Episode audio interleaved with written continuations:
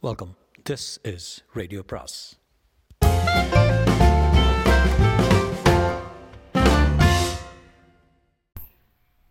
அனைவருக்கும் அன்பு வணக்கம். சு வெங்கடேசனின் வேள் பாரி பாகம் ஒன்று அத்தியாயம் ஏழு. இருட்டும் போது நடுமலையின் மேற்கு திசை அடிவாரத்தில் இருந்து புலிவால் குகைக்கு வந்து சேர்ந்தார்கள். இவர்கள் வரும் முன்னரே அந்த குகையில் பலர் இருந்தனர். எல்லோரும் கொற்றவை கூத்தை பார்க்க பரம்பு நாட்டின் வெவ்வேறு ஊர்களில் இருந்து வந்தவர்கள். புலிவால் குகை மிக நீளமானது. எத்தனை பேர் வேண்டுமானாலும் படுத்துறங்கி போகலாம்.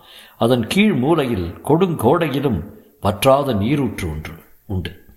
முன்னால் வந்தவர்கள் பந்தத்தை பொருத்தி வந்திருந்தனர். ஏந்தி வந்த ஆயுதங்கள் ஓர் ஓரத்தில் சாய்த்து வைக்கப்பட்டிருந்தன. வேட்டூர் பழையனை பார்த்ததும் எல்லோருக்கும் பெரும் மகிழ்ச்சி. ஆசையோடு வந்து பேசினர். முதுமையிலும் தளர்ந்து விடாத பழையனை பற்றி பேச எவ்வளவோ இருக்கின்றன. ஆணும் பெண்ணுமாக பெருங்கூட்டம் கூடியிருந்தது. தாங்கள் கொண்டு வந்த உணவுகளை பரிமாறிக்கொண்டனர் அவித்த பன்றிக்கறியை உப்பு போட்டு பிசைந்து பெருங்கூடையில் தூக்கி வந்திருந்தது ஒரு கூட்டம். மூன்று மலைகளை ஏறி இறங்கியவர்களின் பசி அதுதான் தாங்கும். விரல்களுக்கு இடையில் பன்றியின் ஊனொழுக கடித்து இழுத்தனர். மிகவும் களைத்து போயிருந்த கபிலருக்கு பனையோலை நிறைய துண்டங்களை எடுத்து வந்த நீலன் கொடுத்தான். எடுத்து வந்து நீலன் கொடுத்தான். உப்புக்கரியின் சுவை மிகவும் பிடித்திருந்தது. விரும்பி உண்டார் கபிலர். இன்னும் தின்ன வேண்டும் போல் இருந்தது. அரை இருட்டில் நீலனை அடையாளம் காண முடியவில்லை. மற்றவர்களுக்கு எடுத்து கொடுத்து கொண்டிருப்பான். சத்தம் போட்டு அவனை அழைக்க தயங்கியபடி இருந்தார் கபிலர். பச்சிளம் குழந்தை ஒன்று பசியால் அழுதது. அப்போதுதான் கை நிறைய வாங்கிய கரித்துண்டங்களை அப்படியே பக்கத்தில் இருந்த கபிலரின் கையில் கொடுத்துவிட்டு சேலை துணியில் கையை துடைத்தபடியே அந்த தாய் ஓடிப்போய் மூலையில் தோல் விரிப்பின் மீது படுக்க போட்டிருந்த தன் குழந்தையை தூக்கி பால் கொடுத்தாள். கபிலர் கையில் கரித்துண்டங்களோடு காத்திருந்தார். அவள் மறு முலை தாங்கி குழந்தையை அணைத்தாள். அது வயிறு நிறைந்ததும் உதடு பிதுக்கி மறுத்தது. அதை மீண்டும் படுக்க போட்டு அழகிய சிரிப்போடு கன்னத்தை தொட்டு கொஞ்சிவிட்டு எழுந்தாள். இந்த கூட்டத்தில் யாரிடம் கரித்துண்டங்களை கொடுத்தோம் என்பது அவளுக்கு நினைவில்லை. எல்லோரும் கரியை கடித்து இழுத்து கொண்டிருந்தனர். பனங்கூடையின் அருகில் போனால் கரி தேர்ந்து விட்டது. அவள் மிகவும் சோர்ந்து போனாள். அந்த அரை இருட்டில் அவளின் தவிப்பு யார் கண்ணில் படாமல் இருந்தது? யார் கண்ணிலும் படாமல் இருந்தது?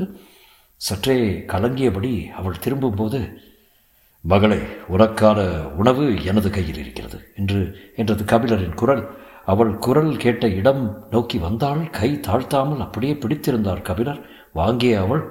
கனிந்த சிரிப்பில் நன்றி சொல்லியபடி கரித்துண்டங்களை கடித்தாள்.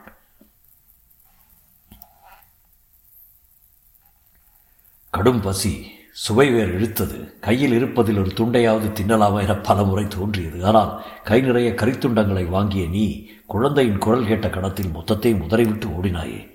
தாய்மைக்கு முன்பு ஆண்களாகிய நாங்கள் அற்ப புழுவமா? என்றார் கபிலர். பெரிய சொல் சொல்கிறீர்கள். இருட்டில் உங்களின் முகம் தெரியவில்லை. ஆனாலும் தந்தையை முகத்தை பார்த்துதான் அடையாளம் காண வேண்டுமா என்ன? தின்று கொண்டே பேசினாள். ஈச்ச மதுவுக்கு வருத்த கரிதான் சரியான ஈடு. ஆனாலும் வெப்பத்தை அடைகாத்திருக்கும் கற்குகைக்குள் உப்புக்கறி துண்டங்கள் எல்லாவற்றையும் விஞ்சும் அலுப்பு தீர எடுத்து முடித்தது அந்த கூட்டம். வலி பொறுக்க இன்னொரு குவளையும் சேர்த்து கொடுத்தான் நீலன். குடித்த கபிலர் ஓர் ஓரமாக படுத்து சமாளிப்போம் என முயன்றார். எத்தனை ஆண்டுகள் காட்டில் வாழ்ந்தாலும் ஒவ்வொரு நாளும் புது புது அனுபவத்தை தரவல்லது காடு. அன்றைய அனுபவத்தின் கதை காக்கா விருச்சியை பற்றியதாக இருந்தது. இளமையின் துடிப்பு எந்த விலங்கையும் வீழ்த்தும் துணிவோடு வேல் கம்பை தூக்கி நிற்கும். முதுமையோ கொடும் விலங்கிடம் இருந்தும் எளிதில் தப்பிக்கும் வித்தையை கக்கத்தில் வைத்து காத்திருக்கும். பழையனின் கம்புக்கூட்டுக்குள் அவர் மரணத்தை வென்ற பல கதைகள் இடுக்கி கிடந்தன. அதில் இன்னொன்றாக இன்றைய கதையும் சேர்ந்து கொண்டது. கபிலர் தூக்கமின்றி எழுந்து உட்கார்ந்தார். தாகம் எடுத்தது. சுனை நோக்கி போகலாம் என நினைத்து எழுந்தார். அதை பார்த்த நீலன் உடன் வந்து அவரை அழைத்துச் சென்றான். மடிப்பு பாறைகள் கால்களை கவனமாக தூக்கி வையுங்கள் என்றான். அவர் பதிலேதும் சொல்லாமல் தலையாட்டியபடியே வலது கையை மெல்ல உயர்த்தி நீலனின் தோள்பட்டையை பிடித்தார். அவரது கையின் உள் நடுக்கத்தை நீலனால் உணர முடிந்தது. பந்த வெளிச்சத்தை விட்டு விலகி நீரின் ஓசையை நோக்கி அவர்கள் நடந்தனர். நான் உங்களை எதிர்பாராமல் கீழே தள்ளியதால் உடல் முழுவதும் காயம் ஏற்பட்டு விட்டது. என்னை மன்னியுங்கள் என்றான் நீலன். எனது உயிரை காப்பாற்றி உனக்கு நான் அல்லவா நன்றி சொல்ல வேண்டும் என்றார் கபிலர். உங்களின் உயிருக்கு எந்தவித ஆபத்தும் ஏற்பட்டிருக்காது என்று நீலன் சொல்லிக் கொண்டிருக்கும் போது குறுக்கிட்ட கபிலர் முதலில் அது என்னைத்தான் நேர்கொண்டு பார்த்தது. நீலன் அதிர்ச்சி அடைந்தான். அதை நீங்கள் பார்த்தீர்களா? ஆம் கருவேங்கை போல. மரக்கொப்புகளில் தாவி உட்காரும் ஏதோ ஒரு விலங்கு என்று தான் நினைத்தேன். இறக்கைகளை விரித்த பிறகுதான் அது பறவை என புரிந்தது. நீ என்னை கீழே தள்ளிய போதுதான் நம்மை கடந்து போன பருந்தை அது அடித்தது. பழையன் முன்னால் இருந்ததை முன்னால் இருந்ததை தான் பார்த்தார். வந்தது ஒன்றல்ல இரண்டு. நில நடுக்கமுற்றார் எங்களின் கண்களுக்கு மட்டும் எப்படி அது தெரியாமல் போனது? அதை பற்றி நீங்கள் அறிந்திருந்ததால் அதனிடம் இருந்து தப்பிக்கவே முதலில் முயன்றீர்கள். நீங்கள் பதுங்க இடம் தேடி பாய்ந்தபோது என்ன நடக்கிறது என்று தெரியாமல் நின்று கொண்டிருந்த நான் அண்ணாந்து பார்த்து அதை கண்டறிந்தேன். இவையெல்லாம் அறியாமை ஏற்படுத்தி கொடுக்கும் வாய்ப்புகள். அறிந்தவர்களுக்கு கிடைக்காது. நீலனுக்கு அவர் சொல்லி சொல்ல வருவது புரியவில்லை. விளக்கமாக கேட்பதற்குள் நீருற்றை அடைந்தனர். கபிலர் குறிந்து இரு கைகளாலும் நீரை அள்ளினார். நீரின் குளிர்ச்சி உடல் முழுவதும் பரவியது. நீலன் முகத்தை நீரால் அடித்து மயக்கம் கலைத்தான். ஆதிமலையின் வடமேற்கு மூலை மிகவும் செங்குத்தான பாறைகளும் அடர்ந்த மரங்களும் நிறைந்த பகுதி. அதை ஆழிக்காடு என்று நாங்கள் சொல்வோம். அங்கே இரு கடவுகள் உள்ளன. ஆதிகால மாந்தர் அவற்றை பயன்படுத்தினாராம் அந்த குத்துப்பாறைகளுக்கு இடையில் தான் காக்கா விரிச்சிகள் தங்குவதாக சொல்வார்கள். அந்த திசையில் மலையை விட்டு மிக தள்ளி குட்டநாட்டில் எல்லை தொடங்குகிறது என்றான் நீலன். காக்கா விருச்சி பற்றி நீண்ட காலமாகவே மலை மக்கள் அறிவார்களா? என்று கேட்டார் கபிலர். ஆதி காலத்திலிருந்தே அதை பற்றிய கதைகள் உண்டு. ஆனால் அதை பார்த்தவர்கள் மிகச்சிலரே. இப்போது பரம்பு நாட்டில் உயிரோடு இருந்தவர்கள் அதை பார்த்தவர்கள் பத்து பேர் தான் இருப்பார்கள். இப்படி ஒரு பறவை பற்றி சமவெளியில் வாழும் மக்களுக்கு எதுவும் தெரியவில்லையே. நாடெல்லாம் சுற்றும் எனக்கே இன்றுதான் இப்படி ஒரு பறவை இருப்பது தெரியும். காட்டில் நமக்கு தெரியாதவை எத்தனையோ உண்டு. நாம் வியக்க தொடங்கினால் அதற்கு எல்லையே கிடையாது. பேசியபடியே குகைக்குள் நுழைந்தனர். சிறிது நேரத்தில் கவிழர் படுக்கப் போனார். உடலெங்கும் வலி திரண்டிருந்தது. எந்த பக்கம் திரும்பி படுத்தாலும் வலித்தது. வேறு வழியின்றி சமாளித்துக் கொண்டு படுத்தார். வேட்டூர் கூட்டத்தோடு வந்திருக்கும் புதிய மனிதரை பற்றி நள்ளிரவுக்கு பின் பேச்சு தொடங்கியது. எழுத்துக்கற்ற புலவர் என்று சொன்னார். பாரியை பார்க்க வேண்டுமாம் அழைத்து வருகிறோம் என்றார் பழையன். அப்பொழுதுதான் ஆழ்ந்த உறக்கத்துக்கு போன கபிலருக்கு தன்னை பற்றி பேசுவது காதில் அரைகுறையாகி கேட்டது. தொலைவில் படுத்து கிடந்த இன்னொருவர் கேட்ட கேள்வி காதில் சரியாக விழவில்லை. அதற்கு பழையன் பதில் சொன்னார் ஒற்றனுக்கு உரிய திறன் எதுவும் அவரிடமில்லை. கபிலருக்கு கேள்வி விளங்கியது அப்படி நம்ப வைப்பது தானே சிறந்த ஒற்றனின் தகுதி? என்றது இன்னொரு குரல் பழையனின் பேச்சை மடக்கி பேசுவது யாரென அரிய குரல் வந்த திசையை எல்லோரும் நோக்கினார். இருட்டுக்குள் இருந்த அந்த மனிதனை மற்றவர்கள் பார்த்து அறியும் குரலை வைத்தே பழையன் கேட்டார். வந்திருப்பது கூழையனா? கிழவா? கண்ணும் காதும் அப்படியே இருக்கடா உனக்கு. அருகில் வந்து பழையனை கட்டி அணைத்தான் பரம்பு நாட்டு தென்பகுதியின் எல்லை காவலன் கூழையன். உயரத்தில் மிக குளனாக இருந்தாலும் வீரத்திலும் உடல் வலிமையிலும் யாராலும் மிஞ்ச முடியாதவன் என பெயர் எடுத்தவன். படுத்துறங்கும் கபிலரை விட்டு இருவரும் சற்று தொலைவு நகர்ந்தனர். காலம் மாறிவிட்டது கிழவா. எண்ணற்ற குலங்களை அழித்து வலுத்துக் கொண்டிருக்கிற வேந்தர் மூவரும் எல்லோரின் கண்களுக்கும் உறுத்தலாக இருப்பது பாரிதான். பரம்பின் செல்வத்தை சூறையாட பாரியே தடையென கருதுகின்றனர். மூவரும் தனித்தனியாக எத்தனையோ திட்டங்களை தீட்டுகின்றனர். ஒற்றற்படை இல்லாத நம் காதுகளுக்கே இவ்வளவு செய்திகள் வந்து சேர்கின்றன. அப்படி என்றால் எவ்வளவு திட்டங்கள் தீட்டப்பட்டிருக்கின்றன என்பதை எண்ணிப்பார். ஆகட்டும் அவர்கள் என்ன திட்டம் தீட்டினாலும் நம்மை ஒன்றும் செய்ய முடியாது. கிழவனின் நம்பிக்கையின் மீது அச்சத்தை ஏற்றும் வல்லமை கூட எனக்கு இல்லை. ஆனாலும் கால மாற்றத்தை பழையனுக்கு உணர்த்த வேண்டும் என விரும்பினார் உங்களின் காலம் அல்ல இது. சேரனின் மிளகை பின்தள்ளி வணிகத்தில் முன்னேறி கொண்டிருக்கின்ற கொற்றை கொற்கை முத்துக்கள் யவன வணிகத்தில் தனக்கிருக்கும் முதலீட்டை தக்க வைத்துக் கொள்ள உதியஞ்சேரல் எதையும் செய்வான். மிளகுச் செடி தழைத்து செழிக்கும் எண்ணற்ற குன்றுகள் நம்மிடம் உண்டு. அது மட்டுமல்ல ஏற்கனவே பரம நாட்டிடம் அடைந்த தோல்விக்கு பழிவாங்க வேண்டும் என்று வெறியோடு இருக்கிறான். இது பற்றி பாரியிடம் பேசிவிட்டு தான் திரும்புகிறேன். என்ன சொல்கிறாய்? நீ கொற்றவை கூத்தில் பங்கெடுக்கலையா இல்லை கிழவா எல்லைக்கு திரும்பியாக வேண்டும். கொற்றவை கூத்தில் பங்கெடுக்காமல் திரும்பும் அளவுக்கு நிலைமை மோசமாக உள்ளதா? நீங்கள் நம்ப மாட்டீர்கள் ஆனால் உண்மை அதுதான் கிழவன் குறுகுருவன குழையனை பார்த்தான். எதை வைத்து சொல்கிறாய்?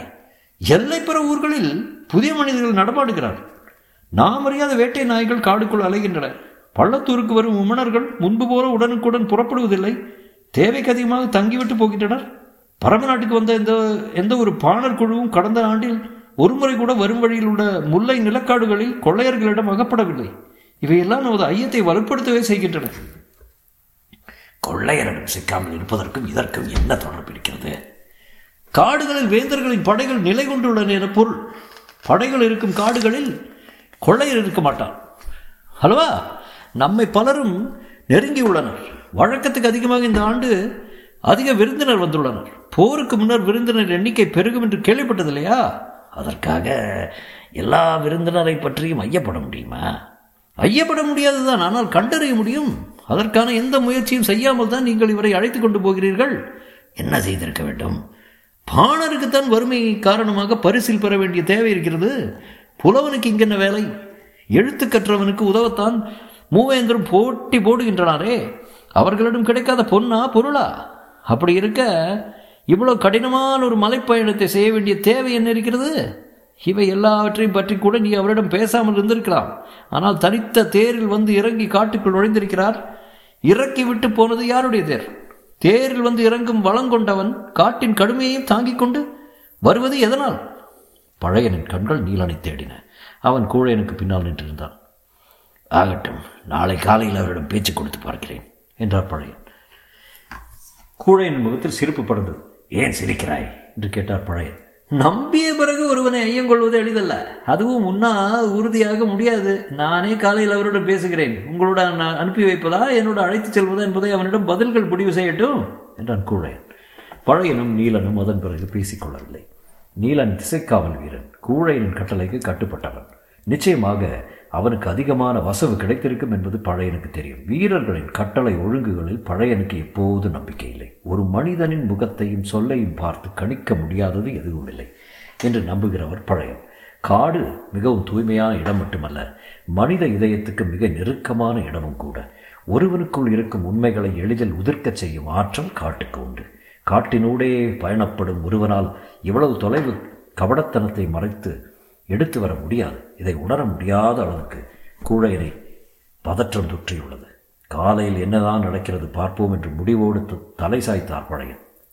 காலையில் பறவைகளின் ஒலியால் காடு நிரம்பியிருந்தது கபிலரின் தூக்கம் கலைந்தது. உடல் முறுக்கி எழுந்தார். முடிச்சுகள் பிரிவதைப் போல தலைநார்கள் தசைநார்கள் பிரிந்து அவிழ்ந்தன.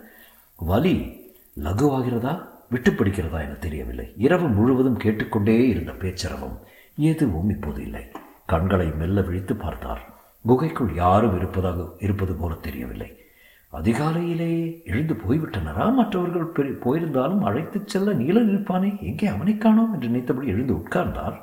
குகை முகப்பின் வழியே சூரிய பாய்ந்து வந்து கொண்டிருந்தது. அப்போது ஓரத்தில் இருந்த பாறையின் மீது ஒருவர் உட்கார்ந்திருப்பது தெரிந்தது.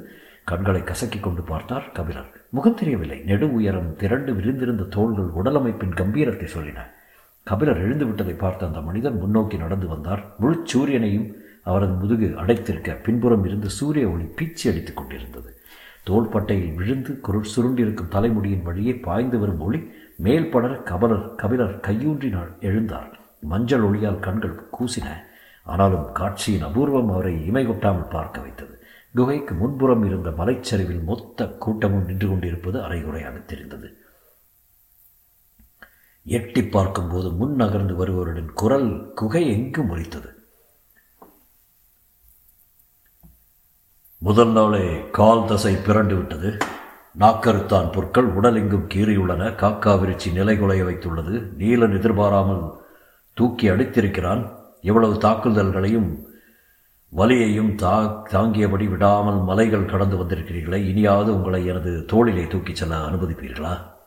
திகைப்பில் இருந்து மீளாத கபிலர் நெருங்கி வரும் அந்த மாமனிதனை பார்த்து கேட்டார் நீங்கள் யார்? வேள்பாரி. தொடரும்.